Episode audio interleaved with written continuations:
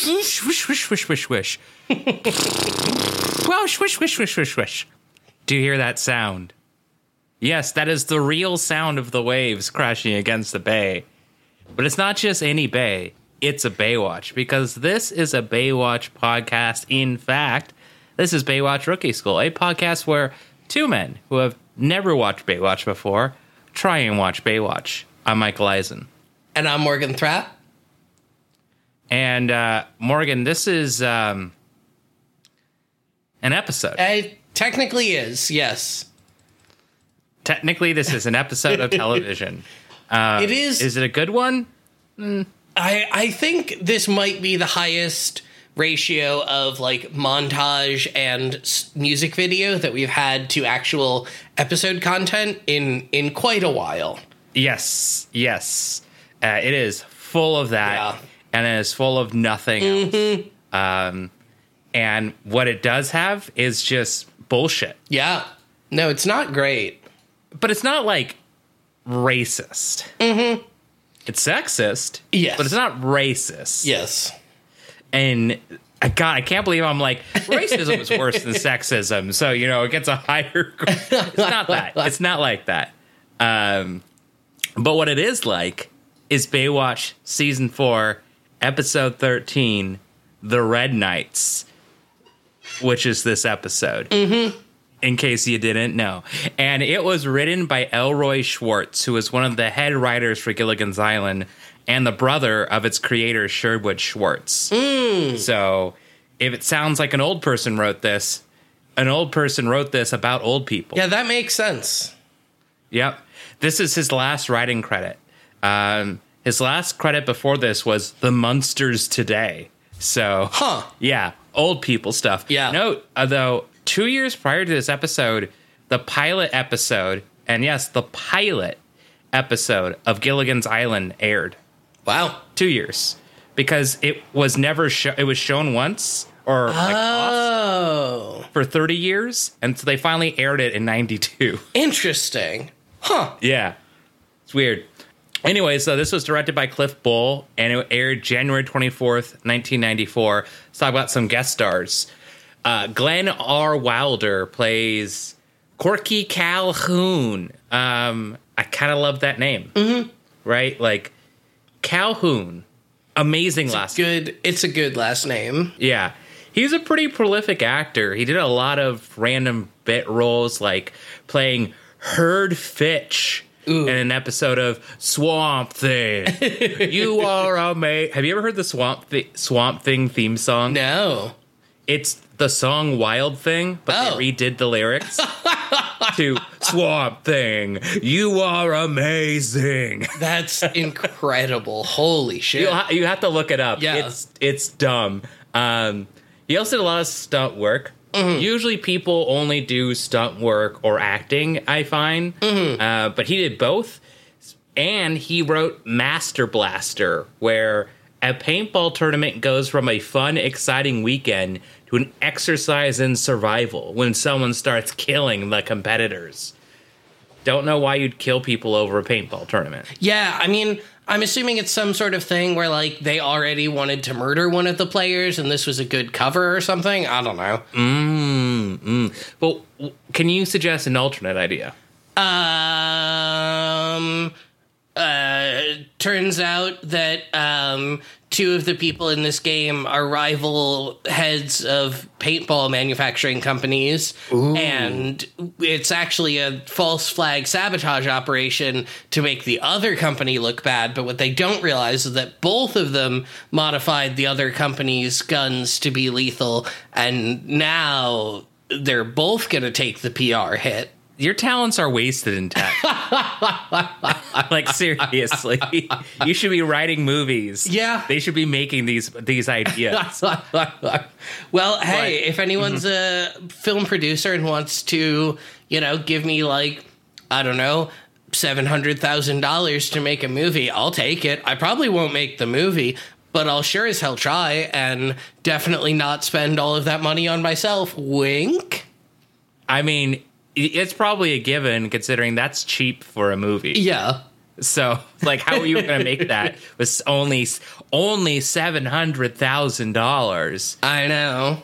It's almost a student film at that point. I know. Well, the nice thing is we're out of the union zone for LA, so I can get cheaper crew and cast. Ah, that's right, and we're right next to Vancouver Mm-hmm. as well, so you could just shoot there. They are starting to uh, offer some more tax credits for filming in Seattle with the intent of drawing some of the business away from Vancouver. So, May- hey, Maybe they'll actually film uh, Sonic 3 here then. Let's hope, fingers crossed. Yeah, I want to be be on set with Sonic. Yes. The real Sonic, who is definitely real and not CGI. Mm-hmm. Um, everyone, I need you to know it is my life's goal to meet Sonic. Yeah. And if that means a person in a Sonic the Hedgehog costume, then that counts. I just All right. need to meet Sonic. good to know. Good to know. Um, now, the other thing for Glenn Wilder is that he was also a second unit director on some films, like Cop and a Half, starring Burt Reynolds. is is is Burt Reynolds a cop whose partner is a child? Yes. What? So the plot is after witnessing a murder, a young boy named Devin refuses to testify unless he is given the chance to be a policeman. Oh. So they make him a police. I thought I was joking. No. I mean, it's kind of implied by cop and a half. Like it has to be like a child. Right. I mean, I don't know. I feel like they could have gone with like someone who retired but is helping out on the case or like I mean, I assume No, no, they would have called that like bad cop, old cop, bad cop. you know? or like not your daddy's cop. Ooh. Oh man. I would watch that movie. That sounds amazing. Yes. Not your daddy's cop, but done in the way that I said it. yes. Uh, not your daddy's cop. Perfect. uh, love Pride Month. Anyways, Mm-hmm. um, next up, Greg Grunberg plays the nightclub host who has the only funny line in this entire episode. Um, he is known for a lot of things that mean nothing to me, and I will list them. Okay. He played Eric Weiss in Alias, oh, sure. Matt Parkman in Heroes, Yes. Temmin Snap Wexley in the new Star Wars movies. George And- Lucas still on his shit with names. yeah, and Phil in A Star Is Born. Okay. Yeah, I I know him from Heroes because I was obsessed with that show when it first aired. I, I didn't have any of the like. It was on HBO, right? Yeah, I mean I torrented it. Sure. I mean, I I could have back in the day, but I wasn't really looking to torrent that back in 2008, Nine? I think somewhere around nine, there. something Yeah. like that. It was that was past when season one came out, I think, right? Uh, I forget. I I got into it during season one because a bunch of my friends were super into it. Um, because That's the good season, right? yes, it's the only good season. Um, but yeah, I I I remember enjoying season one. Um, and then season What happened after season one? So season, why season- did it get bad? season two happened during the writers' strike that was in the late two thousands, Oh, yeah, yeah. and so they only had like half a season written, um, and they were just like, "Fuck it, it's going to air," and they introduced a whole bunch of new characters and just kind of went nowhere for the entire season. And they introduced a new character who was like stupidly overpowered. Like he was like immortal. He was basically Superman. Um, Sure. and then after season two, they spent the first half of season three uh, erasing all of season two and just retconning it all and making it not matter. Um, and then the second half of season three, they were like, hey, remember all those characters you liked from season one? None of them matter anymore. Here's a carnival with a whole bunch of new people with heroic superhero abilities. Uh, now halfway through season three is the right time to introduce an entirely new cast, right? Um, and it it wasn't, and and I Right. stopped watching at that point because I just That sounds aggravating. Yes, yes, Yeah. Okay. So that makes a lot more sense now why people didn't like it. Because, you know, why would you, especially on season three, why would you be like, all the like actors of this hit show don't matter anymore? yeah. They were all still in it, but they all got relegated to like B plot status. Like it was all about the carnival, and like occasionally we would check in with someone from season one, from what I remember. Isn't Um, it? But like, how does that work? When wasn't the most important character Hayden Panettiere? Yes.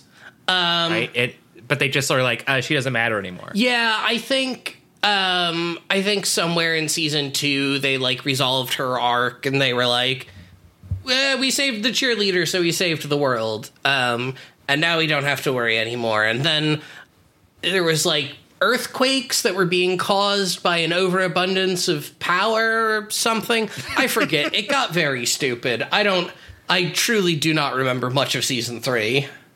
That was I okay. So just random flashbacks to not talk Mm-hmm. about this episode. That was around the same time Weeds was also popular. I think. Yes. right? Yeah, yeah, yeah, it definitely was. Cuz I was watching that, was the- too.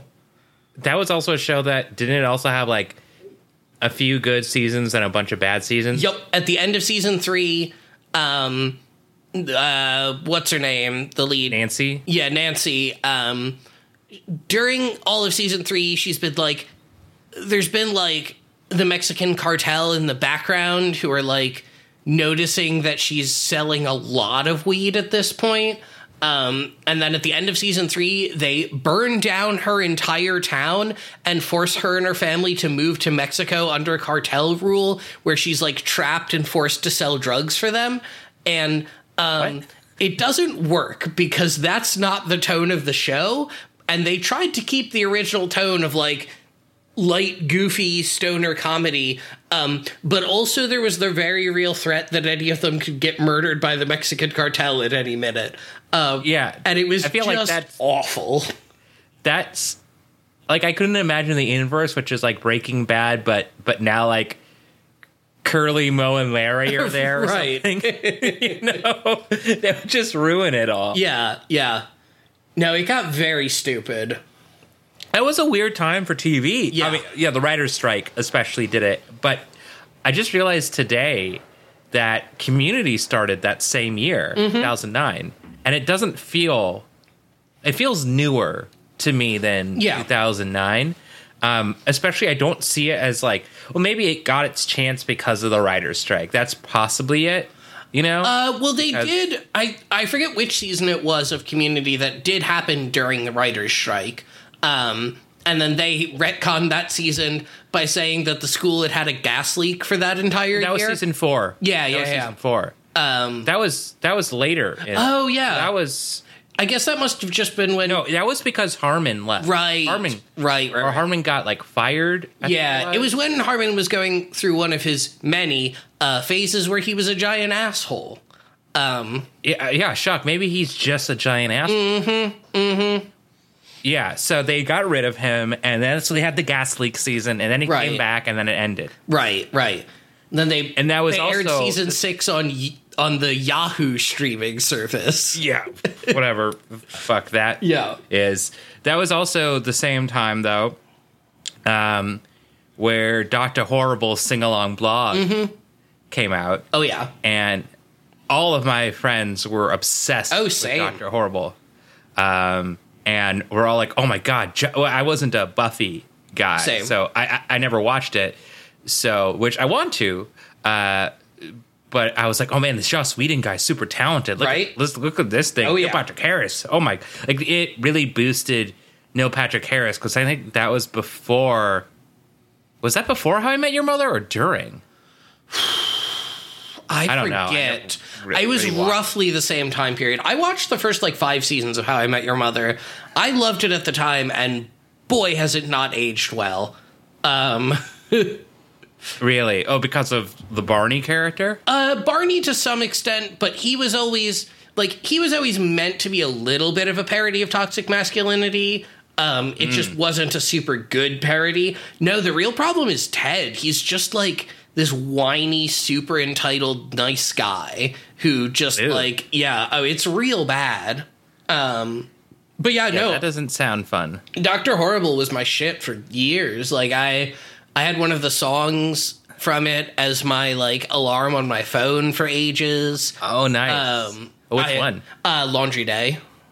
Oh, nice. Yeah, that was peak like me and the rest of the internet having a crush on Felicia Day. Like, Oh yeah, absolutely. Mm-hmm. no, I, I was, you remember know, that era well. People were getting into the guild, Mm-hmm. and then uh, Nathan. Everyone was like, "Oh my god, Nathan Fillion!" And then after that, he went on to Castle, and everyone Yep. was like, "Oh my god!" And at the same time, was like, uh, our friend Joe introduced us to to Firefly, Mm-hmm. uh, and we're like, "Oh my god, Nathan Fillion's in this too!" Yep. Wow, what isn't he in? You know? and and another Joss Whedon show. Yeah, Oh, he was in My Two Dads, or uh, yeah, no, another Joss Whedon show. Like, oh my god, what what can't this guy do? Apparently, it's treat women well. Yeah. Yep. Yeah, sh- shock. Um, very very sh- big shock. Speaking of shocks, maybe you know Greg Grunberg from things like 2020's Max Reload and the Nether Blasters, or even Wow. yeah, I know. Or even 2020's Burning Dog. Both of these movies are about video games. Oh, okay. Yeah, no, it's not about literally burning a dog. It's about literally video games. um, he's also, I guess, head of like this epilepsy foundation, um, which is interesting. Now, uh, I have some more to talk about, but first, Morgan, you have some people to tell us about. I do. I'm going to talk about two of our main Red Knights in this episode. Um, the first man I'm going to talk about is Robert Colbert. Um, I, I looked it up, and his name is not pronounced Colbert, as most people Aw. with that surname are pronounced. It's Robert Colbert, which is I I enjoy it. It's very pleasant to say. Yeah. Um, but he plays Cliff Odom in this episode, and he is, you know, much like a lot of these guest actors we get on Baywatch. Um, you know, he'd been working since the '60s. He basically spent his whole career as an extra or doing like minor roles on just an enormous amount of big name shows of the '60s, '70s, and all the way through the '80s. Um, the one really interesting tidbit I did find about him was that uh, he was cast to replace James Garner in Maverick, Interesting. but he only filmed two episodes because Warner Brothers told him that their plan was to dress him exactly the same as Garner, and James Garner's character was named Brett, and they were going to name him Brent. Um, and Wait, what's the? Is that a T versus two T's? uh, an N versus Brent, B R E N T Oh. versus Brett. Okay. Yeah, and put him in the same hat and like all of this kind of shit. And he was basically like, "This is stupid. I'm just going to get compared to James Garner, who is a better actor than me. Don't do this." Uh, so they they only put him in two episodes. they, they say that's stupid, but let me tell you, that is like a cornerstone of pro wrestling storyline right there. Of wow, we just recast this guy as someone else. Hey, that doesn't look like him. I wonder why. Classic. They should do that more. Like, imagine, just imagine if, like, let, let me think of like, um, what if they took, uh, okay, every Ryan Reynolds movie, right? And replaced him with, um, oh my God, who's the comedian that nobody likes from the mid 2000s? I mean, that's a lot of people. no, there, okay, there was, there was, he was the guy who looks like Ryan Reynolds who stole jokes from everybody. oh shit! I know who you're talking about, but I can't remember. Okay, wait, now I have to Google this because Yes. otherwise it's gonna. Guy who looks like Ryan Reynolds. who looks like Ryan Reynolds. I, I hope this gives me something good. Uh, wow, there are a lot of people in Hollywood who look like Ryan Reynolds. Um, That's kind of his whole thing. Is that he just looks very generic. uh, Ryan Reynolds mistaken for this actor at local pizza parlor, and he won't correct them. uh, Ryan Reynolds was Ryan Gosling. Um, uh, Ryan Reynolds says he gets mistaken for for Ben Affleck. Uh, Will Ferrell, what? Not at all. Rob McElhenney, what? No. Um, God, these are some weird, weird things people are comparing him to. But you know, you know what I'm talking about, right? There's that comedian, right? I'm I'm not sure. Okay, wait. Now I'm gonna do this for real. Comedian who looks like Ryan Reynolds. Oh my god, this doesn't help at all. Holy shit. uh, okay, so back in the mid 2000s, there were two comedians who were really hated. There was the puppet guy, Oh yeah, yeah, the racist puppet guy. Um, and then Jeff Foxworthy. not Jeff Foxworthy. No, not- no, no, no. Sorry. Um, fuck. Jeff Dunham? No. No. It's okay. Puppet racist guy. Yeah, it was Jeff Dunham. I was Je- okay. Yeah, Jeff Dunham. Okay, so now we're gonna look at comedian who stole jokes. Right. Uh, it's not Carlos Mencia. It is. It's okay. No, it's. I, I just okay. Now I found an article uh, from Cracked of 15 comedians who allegedly stole jokes. Uh, let's see. Not what he, Dane Cook. Oh yes. Okay, so now the whole point of this joke what if they replaced every Ryan Reynolds movie and they put Dane Cook in the role? Yeah. Now it's less funny because I spent all that time searching. yeah. Back to this guy. Robert Colbert. Uh, this is actually the first of two appearances on Baywatch. He will come back exactly one season later for season five, episode thirteen, uh, for his final on-screen appearance ever before he died. As the same character? You know what? I actually didn't check, Uh, but I believe so. Um, And then the other of the Red Knights who we're going to talk about is Michael Greene, who played Bud Gates. Um, who, I mean, it's a very similar story to Robert Colbert. He started in the 60s and mostly did a lot of bit parts on various like sitcoms and dramas and soap operas and movies and things. Um, and this is actually two of his um, more notable roles are things like um, he was in Lord of the Flies and he was in Batteries Not Included. Are two of the bigger names that stuck out to me in flipping through his work. Um, and he will also be back on Baywatch later in this run, but he will not be back until season seven. oh boy. Yeah. Um, but yeah, there's just not a lot of information out there on either of these people that I could find. There's not a lot of information on Baywatch, period. Yeah, it's true. But with that, Morgan, we have one last thing to talk about before we get into the episode. Sure.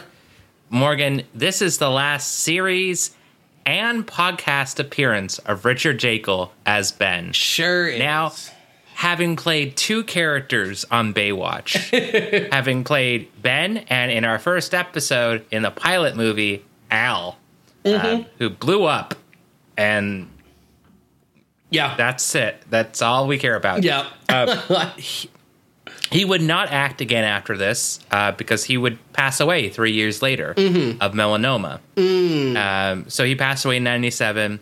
Uh, of note, he passed away at the Motion Picture and Television Hospital on Mulholland Drive. oh. This is owned by a charity that offers assistance to those in the industry and their families who have limited or no resources. It's really Interesting. cool. Yeah, So they no, that's offer- cool.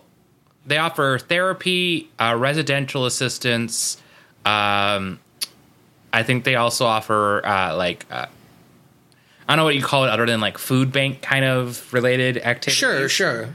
and they have a hospital. Now, the whole charity, they have a governing body, and it's a bit odd. They have a board of directors, board of governors, and something called the Next Gen Board of Governors. So, the board of directors includes people like George Clooney, Hawk Koch, who was the uh, who used to be a president of the Academy. Um, and then the board of governors includes Tony Goldwyn, Greg Berlanti, the director, J.J. Abrams, Christopher Nolan, John Wells, who's the developer of the show Shameless, and then 50 Cent, Oh, um, just randomly sure. Cent. Uh, as for the next gen, the only name you recognize is Yvette Nicole Brown. Oh, sure, sure. Community. Um, but if you look at the, they have a list on Wikipedia of the people who've been there, who've who've been, who've used the charity. Mm-hmm. It's a long list. You'll find someone. Um, it's incredibly long. Uh, but yeah, it's really weird. Richard Jaeckel was like he's won an Academy Award for Yeah. Best Supporting Actor, and you would not be able to know it from anything he's done in Baywatch. Yeah, no. He's like god awful. Yeah. um, in this show, like, and sometimes it doesn't feel like it's the writing. It feels like his heart isn't in it, so he doesn't try at all. Mm-hmm. You know, Yeah. like I'm. I hate to say it, I'm not sad to see Ben go. Yeah, no, I'm really not either. He he really just sleepwalks through so many of these episodes. Yeah, I, I, I hate to say it, I rather would have had Monte Markham as as Captain Thorpe. Yeah. Listen, I didn't love Captain Thorpe, but at least Monte Markham was sure giving it his all in every episode. he was giving it his disco duds. yeah, so I mean, here's a you know our a main character finally leaving the show. Uh, salute to you, Ben. We never gave a shit about you, and with that, Morgan, take us into our send off. Yeah, let's do it. We start off with uh, Bud and Cliff on some wave runners, and they sure wish they had these as kids because it would have made life a lot easier. Um, but then we cut to Matt and Summer, speaking of kids these days, who yell at some water skiers that they're too close. Matt does not believe Summer at first, but then eventually is like, oh, yeah, you're right. Um, but then There's no point to that. No, it was it was so dumb. Um, it's like it's just continuing the point that they are horrible for each other. Mm-hmm. And it's just this entire episode felt like padding. Like not just this was a filler episode, but even within the episode, everything was filler. oh my um, god, there's a, there's a scene later where my note is I will describe this in one sentence. I've saved you five minutes. Yeah. Oh yeah. I think I know exactly the one you're talking about. Um, Probably. But then the the water skiers crash because they get distracted by the yelling. Um, and then one of uh, Bud and Cliff, I forget which one, yells, "Looks like the mustard came off those hot dogs!" And they go and rescue those two water skiers. What's- what does that mean? oh, I, maybe it's like are the are the are the skiers They're hot yellow? dogging. Oh, Yeah, yeah. makes sense now. Yes. Makes sense. It just was it's one of uh I think three lines in this that I have written down because they were so just wild. Oh, I guess only two. But still. Um that was looks like the mustard came off those hot dogs is some good Baywatch writing. I wish we had more Yes. of that kind of shit. Like Yes. that would be so much better. Um but they uh, then go rescue the two water skiers. Um, they rescue them and they do a, a thing. I'm not. sh- Look, we're not lifeguards, Mm-hmm. but they do CPR in the water. yeah, I was confused by that as well. I was like, I mean, they're the original lifeguards. I mean, I guess we should trust them. They invented lifeguarding, mm-hmm. the first lifeguards ever. Some say Jesus was a lifeguard, you know? Some say uh, um, Hammurabi. Yeah. Hammurabi's code, all based on lifeguarding. Mm-hmm. He would be there in, in ancient Ur, in the Mesopotamia, in uh, the Absolutely. Fertile Crescent. He'd be, he'd be looking out of his tower going, do I see any hot babes today here on the Fertile Crescent? Are I, I I'm I'm struggling because I don't want to make this any hornier of a joke. um, I already said Fertile Crescent twice, and uh, yeah, now I've exhausted the joke. Yeah. but yeah, after this, um, we go back to the headquarters where all of our lifeguards are setting up for the reunion of the Red Knights. And Ben tells them about how he used to be a part of the Red Knights, who were the original lifeguards. Um, which which makes it sound like they're a much older group than they actually are, because I'm pretty sure lifeguards have existed for more than sixty years. I guess they're the original ones at Baywatch. Right, which also still seems weird to me if I'm being honest, but maybe I, maybe it's not. weird.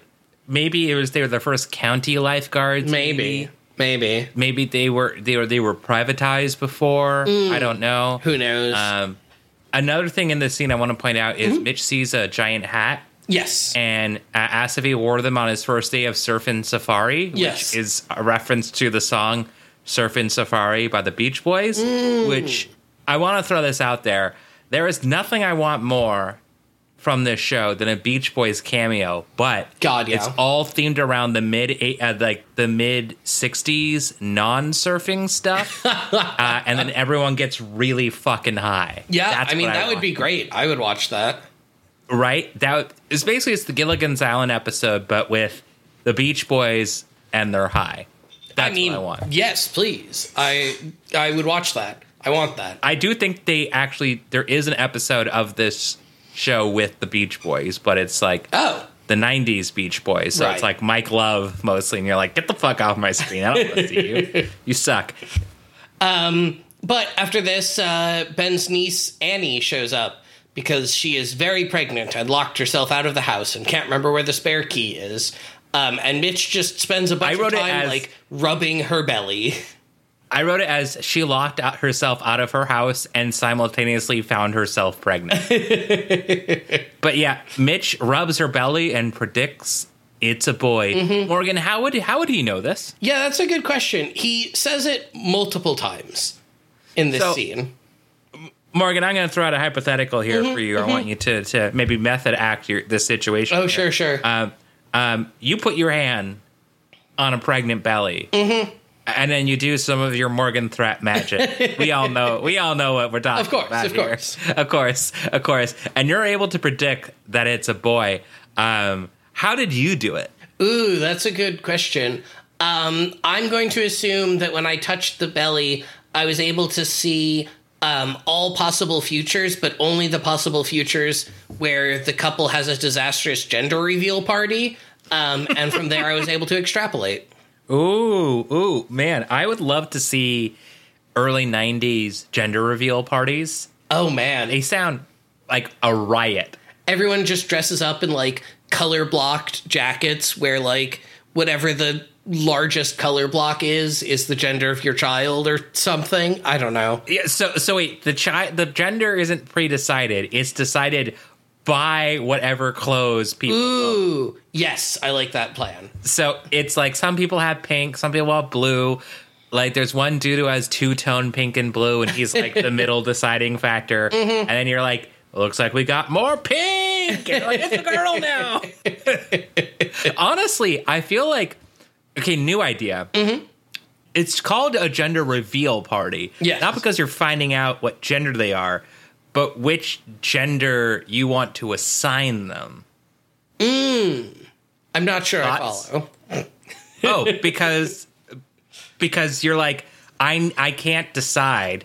I So- see. I see. Instead, you have all of your friends and family pick for you mm. by coming over in clothing, Yeah. Oh, that could work. Right? And that way you get to play God a little bit, right? And that just makes every everyone feel good. Yeah. uh, to have that much power. Um, now, uh, second idea is never let me do ideas. um, because that was a bad idea. Uh, you know what else is a bad idea? Having to continue talking about this Baywatch episode, but let's keep doing it anyway. Yeah. Then Oh wait, actually, we, we want to say that. So, um, Ben apparently thinks that if the baby is near the surf, then Oh yes. there'll be a lifeguard later. Uh huh. Yes.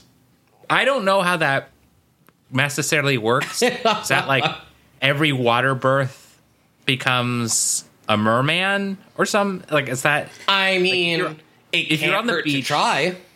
Right. If you're on the beach, you become a lifeguard. If you give birth in water, you become a merman. If you give mm. birth in the jungle, you're Tarzan. If you give birth in like a corporate tech office, you become CEO of Amazon. like, is that how that works? If you give He ended up. if you give birth on Atlantis, you became Jason Momoa. Oh, yeah. And if you give birth in like, I don't know. Let me think here. If you give birth in like the Garfield Eats restaurant, you become Jared Leto. You become a lasagna. That's Jared Leto is a lasagna. No, That's that's, insulting insult. to lasagna. Oh yeah, okay. That's you know what. you're right. When you're right, you're right. Yeah. you're right. Yeah. Um, but at this point, we leave the headquarters, and Stephanie and Mitch try and figure out why Ben isn't excited to meet his old friends. Um, yeah, I don't know how they're not able to figure this out. Like Yeah. Stephanie uses her witch powers mm-hmm. and is like, I don't think Ben was excited. And so Mitch says it's his arthritis. Yeah. Sure. Um, I they reveal later in the episode that none of this is due to arthritis. Mm-hmm. Like, so I don't know what the like. You know, he doesn't have arthritis. Well, I mean, he might have arthritis. We don't know not the sure. reason, Yes, I agree with that. right? So like, it just feels weird to be like, well, maybe he's got that cane, and they keep talking about an accident, and that accident is arthritis, and then they reveal later it's not. So I'm like, why did you bring up the arthritis? Yeah. you could just say his hip is acting up. Yeah, no, that would make a lot more sense. Um, but Yeah. then Matt shows up and tells them that the Red Knights are here and they just saved someone. And they all talk about how Bud was such a legend. I know he's competed with Ben. Uh, then we cut to Jackie's place where she's telling Summer that she got a gig singing at the Bahama Mama. Now, now, Yes. now, a few things. Mm-hmm. First off, I'm to understand that this is a cocktail, right, Morgan? The Bahama Mama? Yeah. Uh, not that I've ever heard of. oh, well, I'm going to tell you what this cocktail is then, Okay. A- along with some other information. Sure. So, uh, the Bahama Mama from all recipes Mm-hmm. is one half out, one half fluid ounce rum, Mm-hmm. one half fluid ounce coconut flavored rum as well, Sure. one half fluid ounce grenadine, Okay. one one ounce orange juice, one ounce pineapple juice, one cup crushed ice. Hmm. I mean, it doesn't sound terrible. It sounds like a pretty basic tiki drink. Yeah, it's a it's a tiki drink. There's a picture of it. That's what it looks like. Yeah. Um, you know, maybe at your next birthday we'll do Bahama Mamas. Yeah, you never know. You never know. So as well, I tried looking for this bar because I wanted to know: Can I go to Bahama Mamas? Can I get a gig at Bahama Mamas? Doing what? I don't know. So here's what I found. Sure. There is one in the Caribbean. sure. There's a Bahama Mama hair salon in Redmond, Washington. Sure.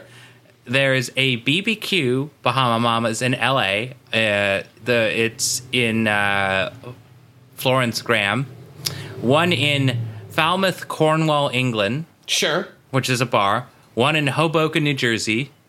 The Bahama Mama Getaway, which is an all-inclusive getaway for Fourth of July. And then lastly, we have our most likely contender mm-hmm. is the Bahama Mama's Bar in Moreno Valley, California. That does sound likely. It, it's a bit of a drive from Malibu. It's a city over, so mm-hmm. that's east of LA, east of Riverside, south of San Bernardino. Mm-hmm. I found them on Foursquare, and there's a guy named Carlton Moss who Sure. has, according to Foursquare, been there over a hundred times. Wow. And he has left tons of reviews, and I'd like to read some of them for you. Um, first one is great bartenders who know how to pour a drink and not bad on the eyes either. Mm-hmm. The next one great place to watch football, lots of TVs. the next one is Thursdays are an ass man's dream. Oh no. I don't then- like that. Then he says, Great people, good drinks. What else can I say? Well, I don't know, man, but you kept reviewing this place for two more years. So it seems like you had Quite a more bit. to say. yeah. Uh, it just seems like a dive, Yeah. you know, but it's not. So they reveal that this place is in Hermosa Beach, Mm-hmm. which is in LA. So it's not that Bahama Mamas Ah. unfortunately. damn. So that Bahama Mamas does not exist. We can't go there. Uh, and would we want to? Jackie says it's seedy. So like, I don't know if I want to go to a seedy bar. Yeah. Right, Morgan. Yeah. No, Right. I I definitely have never gone to a dive bar and love dive bars. Right. Exactly. There's nothing redeeming about getting food and drinks at a potentially reasonable price. Mm-hmm. Nothing. Mm-hmm. I just started rewatching It's Always Sunny. Mm-hmm. Um, and I picked up where I left off years ago, which was season eight, Sure. and or, or maybe it's season nine, whatever. And the first episode I get back to is the one where uh, there's like a bar, uh, like a top bars award, and so they go and they visit other bars, Yes. and be like, what? What's what do these bars have? And then they just completely like fuck up Yeah. the whole process.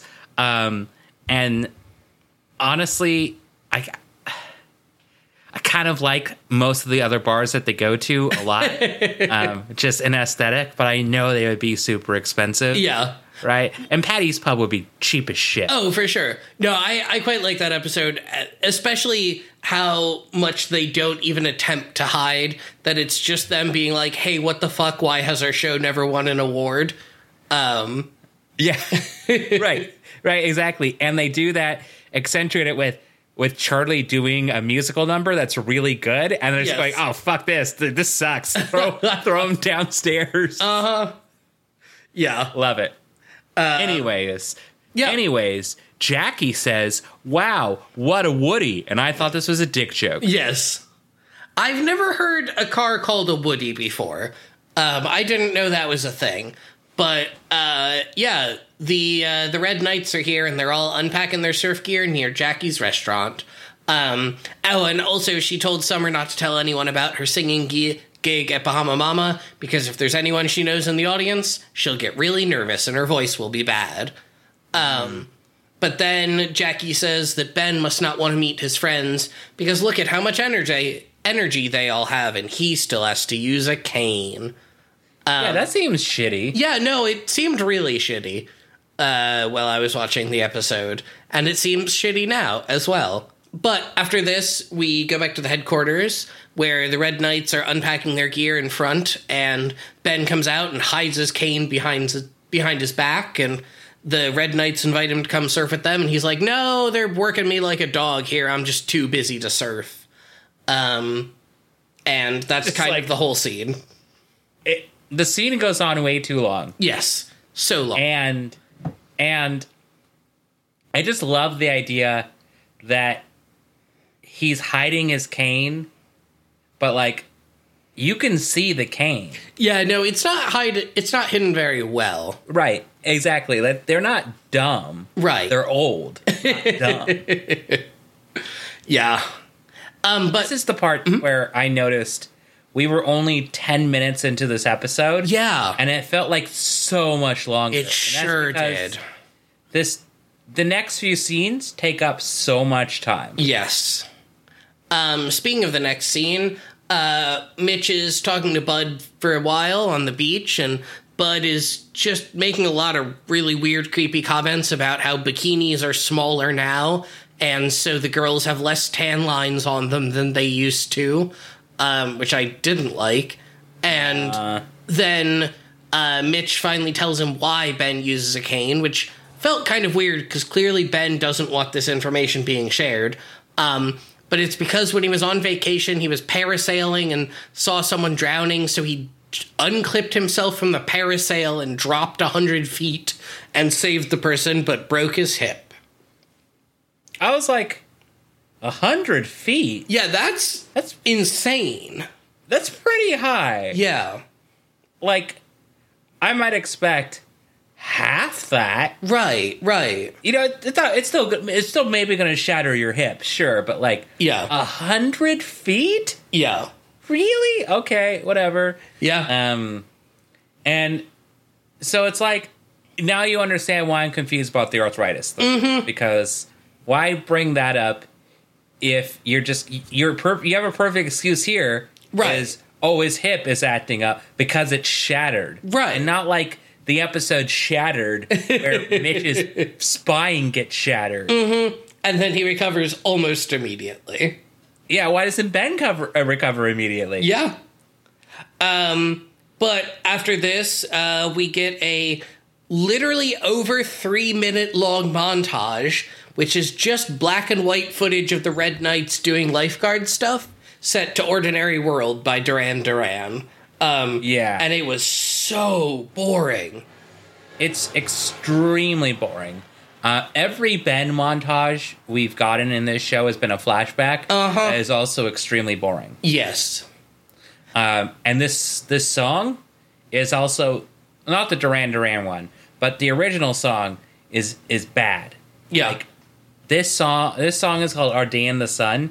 And you'll look at the lyrics here, Morgan, and you'll just realize how fucking long this is.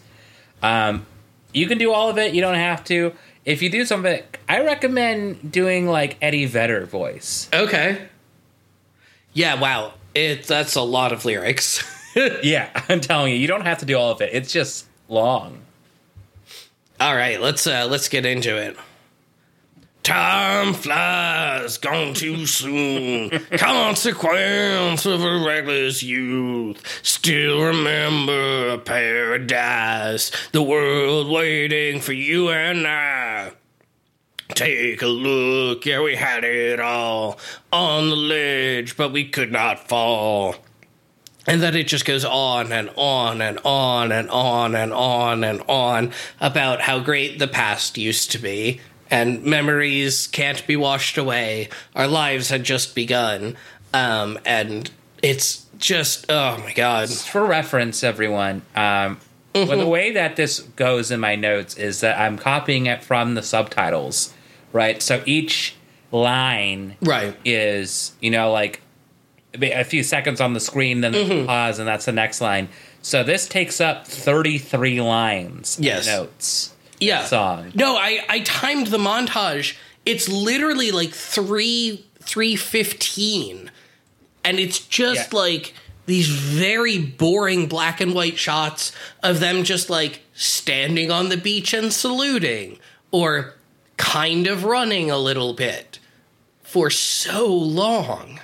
This would have been so much better if they did like some sort of like 90s chalk drawing looking Yeah. kind of thing. Anything. Um, but they, you know, they were they were embracing that season one, like the weird '90s Mm-hmm. kind of aesthetic.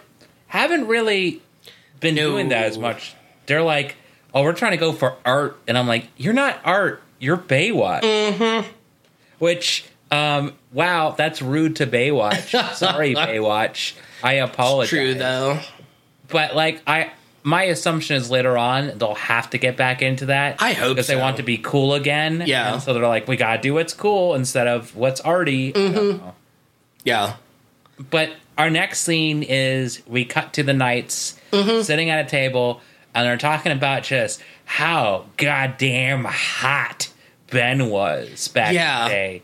And women would come to the beach, not to go to the beach, but just to swoon at Ben. Yes. And they called him the Bronze Savage.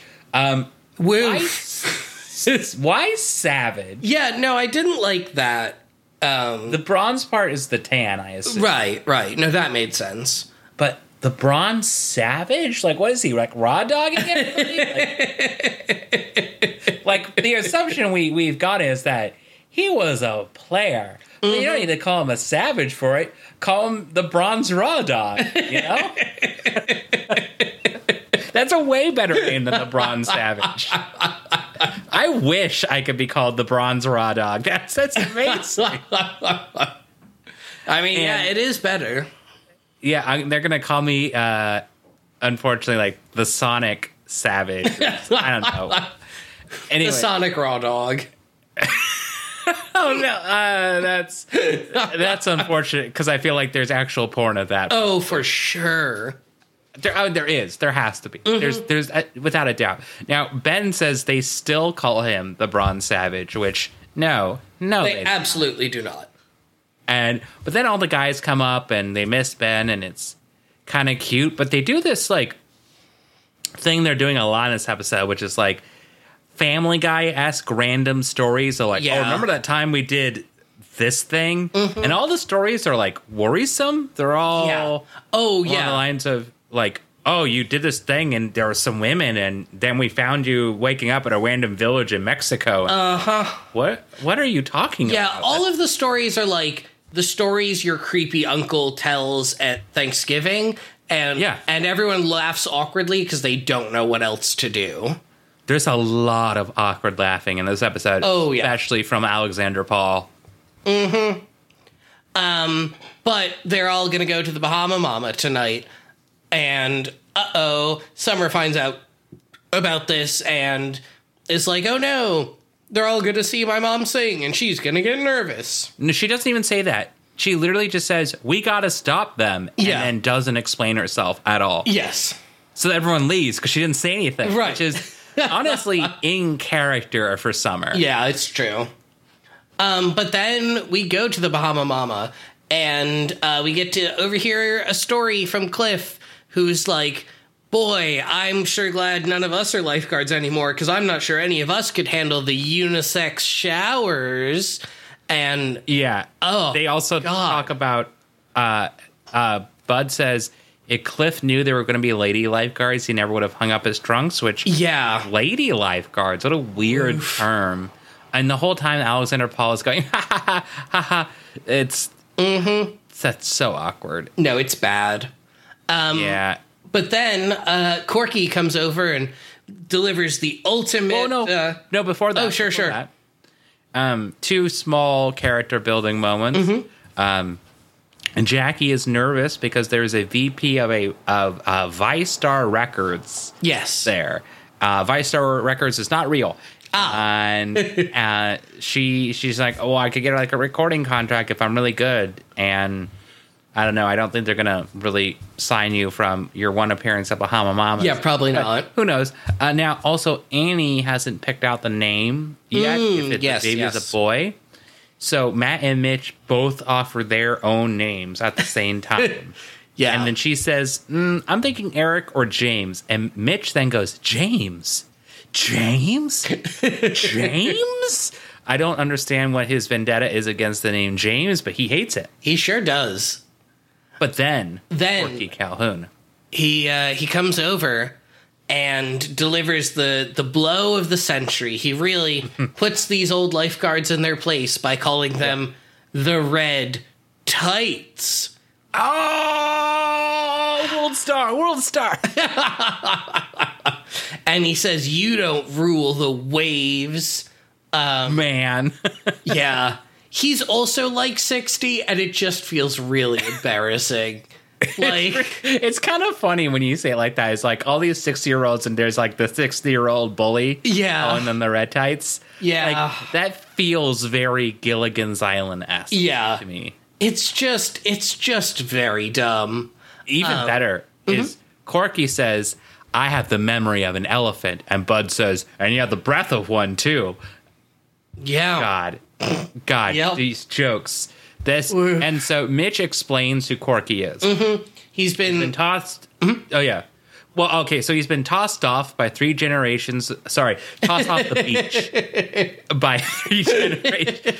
Sorry, that was my mistake. Tossed off the beach mm-hmm. by three generations of lifeguards because Ben stole Corky's girlfriend, Miss Cocoa Butter Tanning Oil, 1957. But then yeah. get the only funny joke oh. of this episode, which is Greg Grumberg, Mm-hmm. Gre- Greg Guntherberg, Gr- Greg Grundle, I don't know what his name is, uh, says, Welcome, the incomparable. And then he looks at his notes, uh, Jackie Quinn, uh, which is just funny. Yeah. It's funny the way he does it. And s- then she dedicates a song to Ben. Well, first she comes out on stage and says, "Everyone having a good time?" And the entire crowd goes, "Yeah." and like 3 people clap, and it was extremely funny to me. I guess the scene is just funny. Um, Yeah. For the wrong reasons. Yeah. Um, but then she starts playing the piano and singing, and she's pretty good. Like, Yeah, Morgan, I have the song for you here with Oh. a bit of of me interaction as well. Okay. and it also will require a bit of you um, improving. oh, okay. Um, so I'm excited to hear what happens here. All right. Um, so uh, Morgan, I have the lyrics here. Mm-hmm. It will require you to do some improv uh, and some me interaction. Morgan, uh, take it away. Anything you ask, anything you dream of, it will surely come to pass. If only you will lean on all my love, for I will be here for you. Every time you call my name, oh, anything you ask of me, I am prepared to do for you. Anywhere you want me to go, I'll go. Anything you ask of me, I am prepared to do for someone who means everything to me. Isn't that cute? She your new beach bunny? As deep as any ocean. Yeah, let the ladies sing. There's a love that stands up tall. Sing it, baby. This time.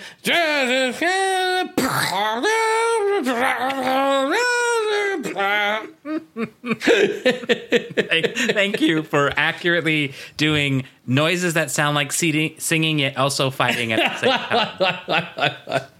Yeah, it's um it goes on for a long time as Corky just keeps harassing Ben and then they start a bar fight that goes on for a while and eventually they throw him out. It's a funny fight scene, which we're going to rate because it is a bar fight. It's true, it's um, true. It's been a minute since we've had an actual bar fight. Right. And it's extremely, you know, actually, before I get into why it's funny, Morgan, on a scale of one to 10, where a 10 is the Sonic the Hedgehog one mm-hmm. fight scene, bar fight scene, how would you rate this? I would give this like a seven or an eight. I, I think it was pretty solid. I like a tiki bar as a setting. I just like a tiki bar in general, and I thought I thought the fight was pretty good. It was over quickly, which I appreciated. Um, and you know, it was it was yeah, nothing too exciting. How about you? I'm going to give it a nine because Wow. I found it extremely funny that Matt is beating up senior citizens. He's literally punches out men who are subscribed to AARP. Yeah. Like, that is just buck wild funny to me. And then he's he's so fight ready that he backs into Mitch and is like, "Oh, I'm gonna punch. you. Oh, it's just you, Mitch. Okay." And there's like they're thrown through tables. Wild. They're in their 60s or or something. You know, like that's mm-hmm. wild. Uh, so I had a lot of fun. It's not a 10 because I wanted someone to do the wind up punch. Yeah, You know, that would have that would have put it to like an 11, honestly. yeah, But uh, yeah, it's a nine. yeah. Um, But also, Morgan, this is only halfway into the episode. yeah. Luckily, however, uh, nothing happens in the second half. Yes. Um, because there's one scene that's five minutes long where Yes. nothing happens. yes. Um, but first off, uh, we have a scene where Ben remembers being able to run on the beach.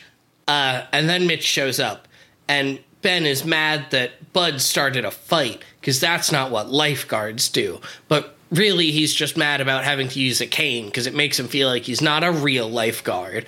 And Mitch is like, Don't worry, you're still just as valuable, even though you have a desk job. Um, and that's kind of the whole scene. yeah, I feel like he's not doing a very good job convincing him that he's important. Yeah, no, it Yeah. really isn't.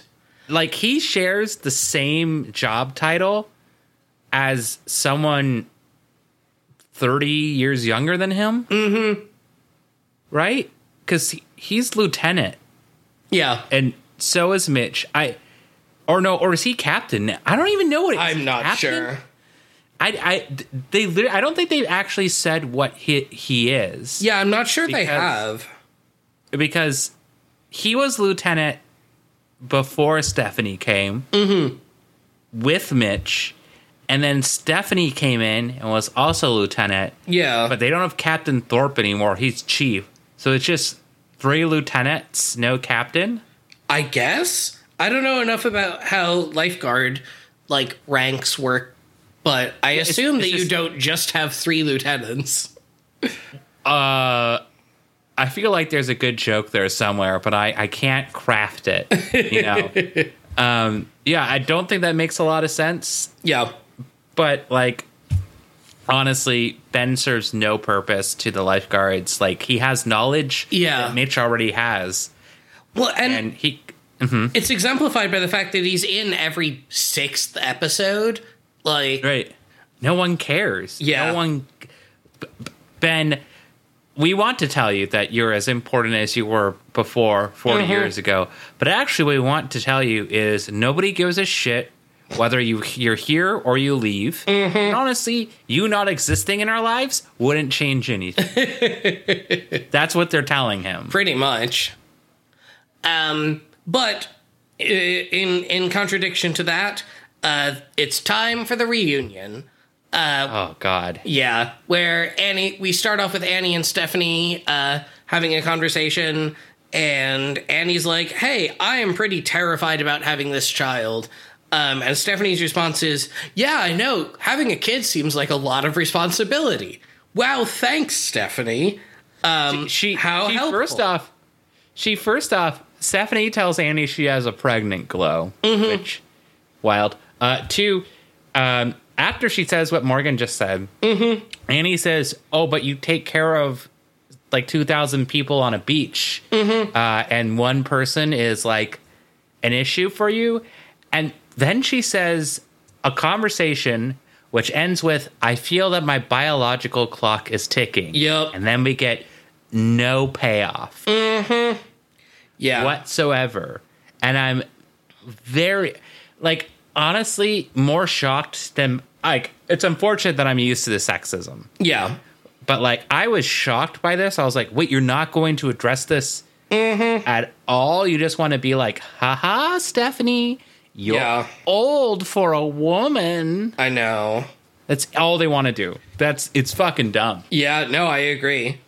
Um, but then after this, uh, Bud grabs Mitch as he's walking by to tell him a, a very long and rambling story that I only loosely understood about how he saw Marilyn Monroe on the beach, but then there was a shark somewhere, but there wasn't really a shark. Yeah. And then, you know, they uh, the day they found Marilyn Monroe's body, I resigned.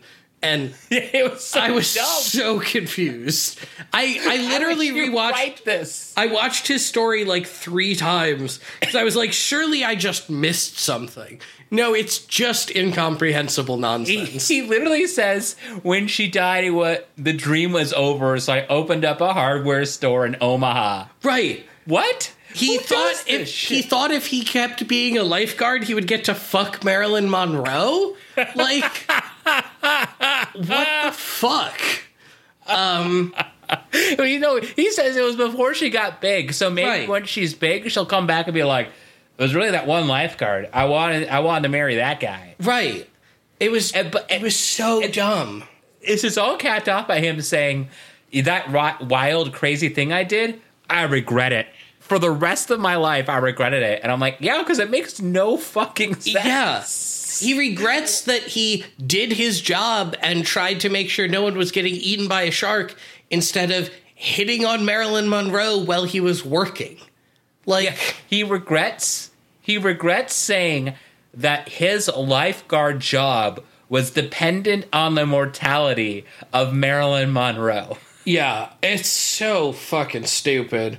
And Um, he he tells this all to Mitch. Mitch goes, "Okay." Yeah. And he says, "Remember, Mitch, you have the best job ever. Don't let anyone tell you otherwise or make you feel bad about your job." And it's like they haven't mm-hmm. this entire season. And he says, "Okay, well, now that out of the way, it's time to present an award." And Mitch goes, "Wait, what?" Yeah. Yeah. so they stole a pair of Ben's swim trunks that he was wearing when they pantsed him in front of Grace Kelly, but it wasn't actually Grace Kelly. And then, yeah, it was supposed to be. It was Lana Turner, actually. yeah, and this happened 30, 40 years ago. And uh, Cliff has just been holding on to Ben's swim trunks for 40 years. Um, and then decided to get them bronzed and present them to Ben because he is the bronze savage, as we get reminded of again. Um, and the award is for not having slept with Grace Kelly. I was so confused again. It was all of this made no sense. It's apparently the award is for being a good sport about pranks. I guess, but it also seemed like maybe the award was for being really horny. Like I was, I did, I, I didn't Keep like your it. pants on. You can never take them off now. Yeah. I don't. All of this scene is like a fever dream, and like Yes. it's only funny in when describing it on a podcast. Yes. it's not funny watching it. No, no. Um, like the the description version of this episode is a few points higher than the actual episode. oh, definitely. Um, now, mm-hmm. now, Morgan, you get to a scene that is so pointless. I have summed it up in two sentences. Yes. The next day, Mitch and Annie are walking on the beach, and Annie goes into labor. She gives birth to a boy on the beach, and Mitch delivers it with no umbilical cord. Yes. That's Yep. five minutes. More than that, even. Like, Yeah. With the only other important, and I say important, it's not actually important. The only other piece of information we get in this is that Ben was late to work, even though he got up at the crack of dawn. Yeah. Well, also Cool. that Mitch can deliver babies. Well, this is has so. This is the first time he's ever done it, but they learned how to do that in lifeguard school. yeah, that seems wild. Um, Yes. It's again, this is the first out of two parts of this episode Mm-hmm. uh, that have real strong. I'm a doctor. Well, he's a lifeguard energy, Yeah, yeah, which, like, guys, you don't need to convince us. We're watching the lifeguard show, Mm-hmm. Right. Like, we're we clearly get it, and are like, we're not like damn terrorist lifeguards, you know, right? Ruining our country. Yeah. No, no, no one's thinking that. um, yeah. It's just it's very dumb, and it seriously goes on for like five or six minutes. Um, yeah. But we do learn that Mitch was right when he said it was a boy, so that's something. Um, yeah. Now, also fun Mm-hmm. is Annie is just up and walking around like it's completely fine. Yep. The pregnancy, the labor all happened within like five minutes. Yep, did it. Yep. She went from she went from her water breaking to the child being born within five minutes. Um, Yeah. and delivered in the sand with no drugs, and Mitch doing the delivery. She's hundred percent fine. It's just like, you know, that baby just slid out of there. Yeah. Mitch's arms. No umbilical cord. Mm-hmm. It's going on a, a slip and slide in, into lifeguard school, right? Yeah. And they're back at the HQ. She looks like she's gotten weeks of rest. Yeah. Mm-hmm. Uh, she looks completely fine. Uh, and Mitch is just like, give me that baby. I'ma eat it. Well, I don't know. Maybe maybe if your birth only takes four minutes and seems to be completely painless, maybe you don't need a lot of bed rest afterwards. That feels like something that they would have written into like Twilight. Yeah. Fun fact. Fun fact for the listeners who've stuck around with us this long. Mm-hmm. Before we did, before we came up with the idea of this podcast, originally our idea for a podcast was to review the Twilight movies. Mm-hmm. Do you remember this? I do vaguely remember this. Because we were talking about it. I still haven't seen any of them, but we're like, maybe we should watch the Twilight movies. And then I remember you saying, that's a good idea, but it also sounds a little dumb. and I was like, yeah, that kind of is. And I said, like a week later, like, what about Baywatch? Yeah. I said, sure, why not? Yeah, it sounds about are. right. Here we are, 83 or something episodes later. This is, I believe, ninety-one 91. of of main feed episodes. Yep, 90. Oh my Morgan, when we get to episode 100, we got to make a big deal out of it. absolutely, absolutely. We got to get we got to get some some guests. Uh, Is that going to be this season? uh, do I don't think so. I think it'll be early next season. Early Thunder in Paradise. We got to get Yeah. a bunch of random names in here to just give us a bunch of compliments and then we kick them out. yeah, yeah. And now, so Sandy has a kid, and she tells Mitch, "You're the Godfather." Uh, I and you come to me on the day of my daughter's birth. I have I talked before about my issue with the term Godfather. I don't believe so. Uh, it doesn't make sense in the way that most people use it. Oh. Because, like, do you know what the literal meaning of Godfather is? uh it's supposed to be the person who like guides your journey with god right or like something like It's, that. it's the person who's the witness to your baptism. okay, sure, sure. So, it, like, that's what Godfather is supposed to be. Mm-hmm. But then, so it doesn't make any sense that people are just like, "You're the Godfather." I'm like, I could just call you the uncle. Then I don't know. like, what's what do you do as the Godfather? Mm-hmm. Like, I I have no like I have no comprehension of what a non-religious Godfather is supposed to be in people's lives, other than Yeah. that's the crazy guy my dad is friends with or some shit. Like, Mm-hmm. do you have a Godfather? Not that I know of. Can I be your godfather? Sure. I'm older than you. It works. Yeah, it's true. It's true. Okay, so everyone, I am now. This is legally binding. Mm-hmm. I am now Morgan's godfather. um, you should all refer to me as Godfather Michael. I Absolutely. Absolutely. And Annie decides to name the kid Ben Mm-hmm. after some jabron Name Ben. Truly wild that Ben was not even in her list of names originally. Yeah, well, she's like, look, it really, it was that the golden pants, the bronze pants. Mm-hmm. You know, I thought about that. And I was like, I want my kid to have some bronze pants. Learning that he Ben. flashed someone who people thought was Grace Kelly, that just really cemented. Well, look, I have nothing. I, I, I got, I, I can't defend this. Yeah. Now, our next scene is Stephanie has a letter from Ben Morgan. I have this letter here. Mm-hmm. Oh. I'd like you to read it. Yes, please. Uh, please do some exaggerated voice. I don't know why it, it did a line break after "get wet," Um, but I kind of like that. Dear Mitch and Stephanie, I hereby resign from the Los Angeles County Lifeguard Department, effective immediately. There comes a time in every man's life when he has to give up something he loves. I've loved every minute I've spent at Baywatch, and I'll cherish every memory. I'm just not up to the job anymore. A lifeguard who can't get wet is like a ball player who can no longer swing the bat. It becomes a drain on the team, and he ought to clean out his locker and let someone younger and better take his place. I always wanted to go out on top, but I guess that just wasn't in the cards. Sincerely, Ben Edwards. Wow, um, what a horrible letter! Yes, no, it's very dumb. It's it's definitely written by someone who has not had to use any writing skills beyond case reports for sixty years. I specifically want to highlight the line a lifeguard who can't get wet is like a ball player who can no longer swing the bat.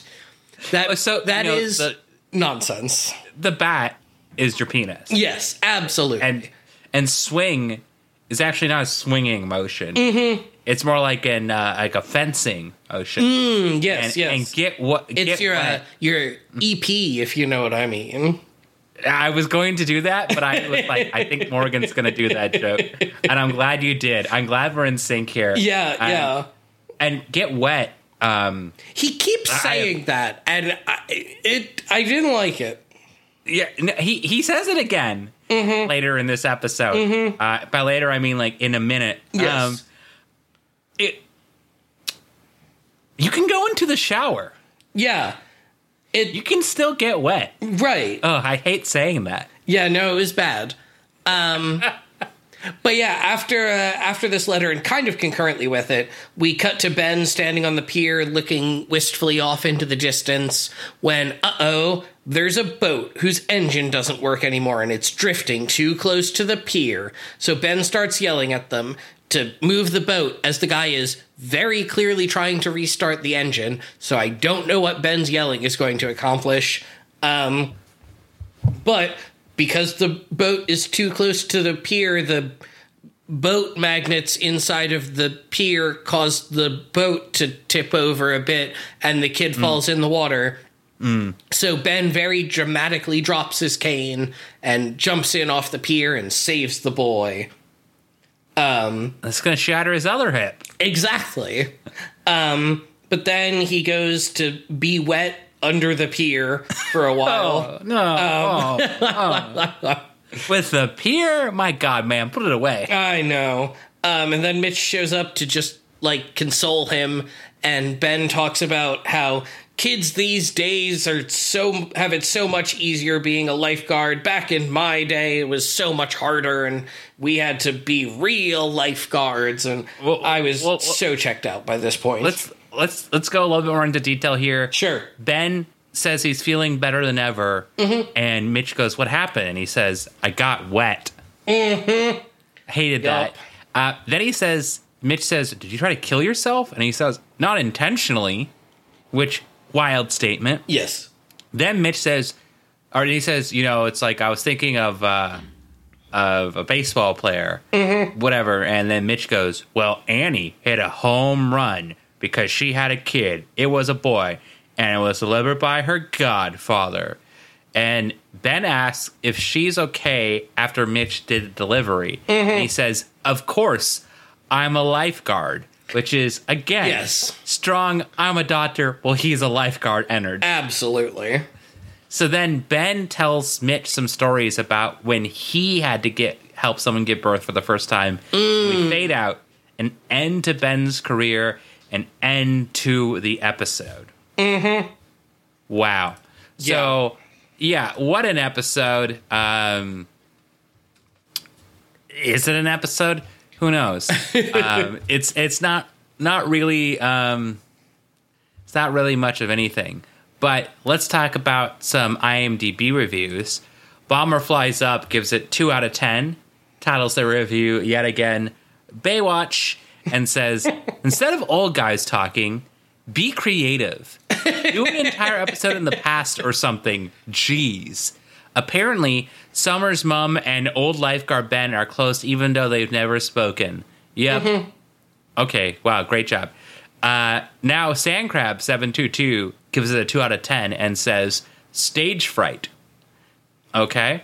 Mm-hmm. Their review says, the thing about parody is, dot, dot, dot, line break, line break. It's supposed to be funny. Mm-hmm. Line break, line break. Jackie loves a good Woody, but has performance anxiety. Like Domino, Domino's Mitch delivers. Zero stars for brutal brawl of geriatric goobers.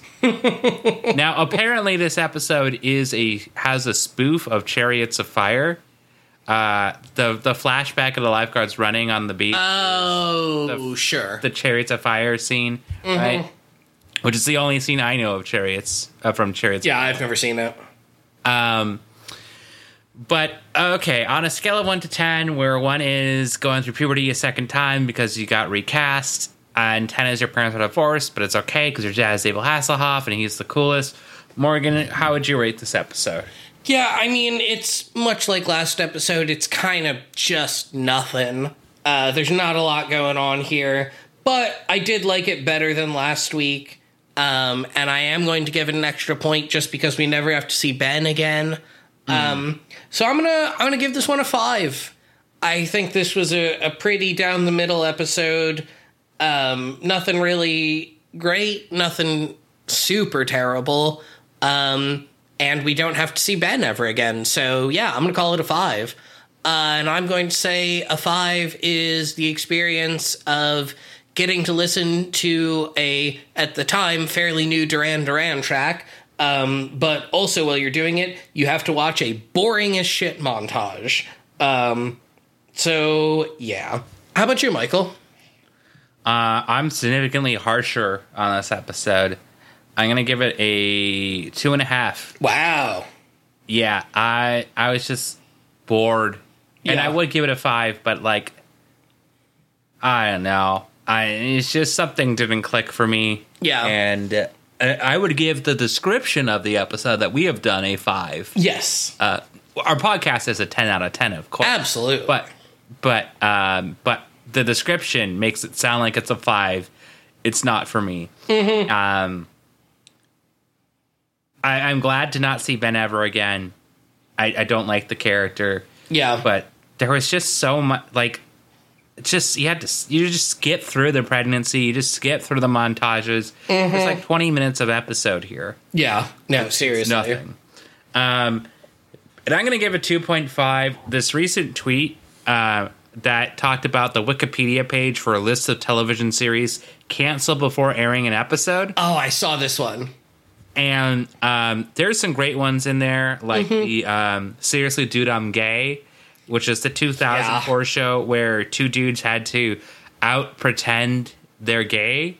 Um, uh, then there's the ones where um, they aired one episode before being canceled, um, which has the Herman Cain show where he aired one episode, Yep. then he died of COVID. Yup. Uh, the Ford Nation, which was Mayor Rob Ford, who died, and then the classic. Um, I still don't know how the BBC approved this one. Is Heil Honey, I'm Home yeah. the one where uh, Adolf Hitler and Eva Braun get an apartment next to a Jewish couple. Um, now, the real interesting one, I don't know if you saw there, was the uh, the moment of truth. I was about to bring this up as well. Did you watch the the, the clip? No, I didn't watch the Video? clip. Even the description was like painful. So I watched it. It's hosted by the guy who hosts Temptation Island. Yep. um, which is wild. Um, and like, by God, okay. So what happens is the the point of the show is you get asked like who wants to be a millionaire style some questions, and you take a polygraph beforehand, and they pick a bunch of them, and you have to answer them truthfully. And they're really invasive questions yes. like over the top. And this this episode specifically started with a warning of like this is the most uncomfortable I've ever been on television, and I didn't want them to air it, but capitalism sucks, so they aired it anyways. And so this woman comes out. And they start asking her a lot of questions about her marriage to a cop who looks like a Backstreet Boys backup dancer.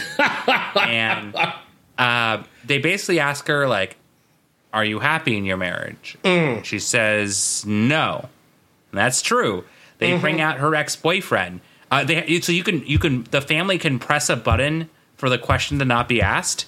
So um, the boy the ex boyfriend comes out and says, "Do you think?"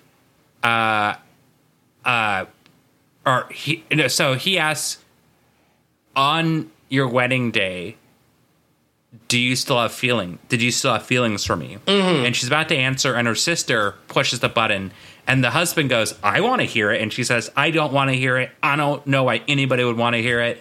And so mark l Walberg goes well we did prepare an alternate question. What's your alternate question? And the alternate question is do you think you got married to the wrong guy and you should have gotten married to me? Which Yeah. and they can't un- they can't stop that question and she says yes so then like the husband's just like you know what? Just go. Just earn the money. Just keep answering the questions. You know like i have nothing to lose. You've ruined the marriage. So then it, they find out she cheated on him during during the marriage and her parents are there also sitting next to the husband Yup. um, she's stolen money from an employer. Um, in the past, she got fired for that. Um, you know, uh, she's faked orgasms, which is less yeah. bad. Okay, like that's whatever. Um, and then it finally ends on a lie where they ask her, "Do you think you're a good person?" And she says, "Yeah." And it's like, "Nope, that's not true. you don't think you're a good person." And so they ask her, "Why do you think it it, it said it was false?" And she says, "Maybe it's because I uh, I thought for so long I wasn't a good person, and so there's still a part of me that thinks that." And the husband's like nodding his head, going, mm "Okay, yeah, sure, okay, mm. All right, yeah, okay, keep keep going, keep going." Obviously, their whole their whole life is ruined, Oh, for sure. um, and she lost all the money. right. She that's was- the that's the kicker is you only get any money if you successfully answer all of the questions truthfully. So she fucked her entire life over and got nothing. Yeah, and she could have stopped. You can walk away at any time. So mm-hmm. her whole family said, walk away at a hundred thousand dollars. Yeah. That's a lot of money. Yeah. Um, so like uh, they show like 2,000, 200,000 would be 252,000 in today's money. I love the person who went back in 2021 to edit the current value that that money would have been with inflation. that is know. big Michael Eisen energy.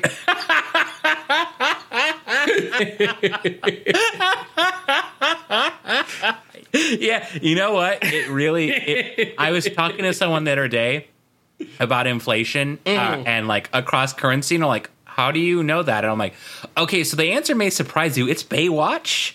And how, how, how does that come up in Baywatch? And I said, you know, you gotta listen to the podcast. You just you gotta Yeah. listen. Yeah. find out. Um, We're not giving away our secrets for free. But so she lost on her two hundred thousand dollar question. Yeah. And she said the reason she kept going because she thought I might as well earn more money and become more famous. Yeah. You're not to become famous for a good reason, Yeah, no. right? So you know that whole experience of watching that was a two point five. Like that, it's it's hard to watch, um, and I don't I don't like it. Yeah. Um, now, speaking of things I don't like, I don't know if I like the next episode or not. Wink. Or maybe I do know. Wink, wink. Because maybe we've already recorded it. Who Wink, knows? wink. It's a mystery. But it's not a mystery what this episode is. And mm-hmm. that next one is Coronado del Sol, part one. Mm-hmm. The Baywatch Wiki tells us the Baywatch lifeguards travel to San Diego's Hotel de Coronado for a week's vacation where Matt and Summer are haunted by a mysterious presence. CJ grows attached to an orphan dolphin at SeaWorld and falls in love with his trainer. And Mitch is stranded with his brother on the high seas when their sailboat capsizes. Wow. Um, sounds Yeah. like a lot. Now, uh, the IMDb description is God, this guy's grammatical errored par always give me a kick. Okay. As Winder, I've already fucked up. Winders is not a word. What, the, okay. As winners of a duo scarab rescue competition, Matt and CJ plus Mitch and Stephanie there's also Summer. I don't know why you left out Summer. Get Yeah. to spend the weekend at the famous Coronado Hotel to demonstrate modern techniques to the local rescue services and budget restrictive authorities. Mm-hmm. While Matt enjoys the perks and CJ the nearby SeaWorld dolphins and Hampson trainer, Summer believes some strange events. What? Wait, what? So. Summer believes some strange event sings from a ghost who even takes over her dreams. What? That doesn't uh, happen. Yeah. M- Mitch is shocked to hear that his restless brother Buzz, who finally returned home, is planning to abandon his son Kyle to sail to New Zealand. I mean, that is Oh. a pretty shocking thing to find out. Yeah. Hobie wants to take his same age cousin in, who otherwise risks ending up in a foster home or orphanage. Mm-hmm. Um, yeah, absolutely wild. Um, it will be a guest episode. Sure will. Two-parter. Wow. Very exciting. Uh, with that, though, Morgan, do we have anything else to say? No, I think uh, I think that about wraps it up for us. In right. which case, I will just say thank you all so much for listening to this episode of Baywatch Rookie School. If you want to find us on Twitter, our show handle is at Rookie School Pod. I am at Morgan P. Thrap. I am at Snotsnit, S N O T S N I T. We'll see you next week, and just remember, you too can deliver a baby if you just get basic lifeguard training. All you got to do is is wrap it. it. There's no umbilical cords don't exist. so you just wrap it mm-hmm. and and wrap it and slap it. That's what they do. You wrap it, Oh, yeah. slap it. Incidentally, wrap it before you slap it, a great way to prevent having to deliver a baby on a beach. Hey yo.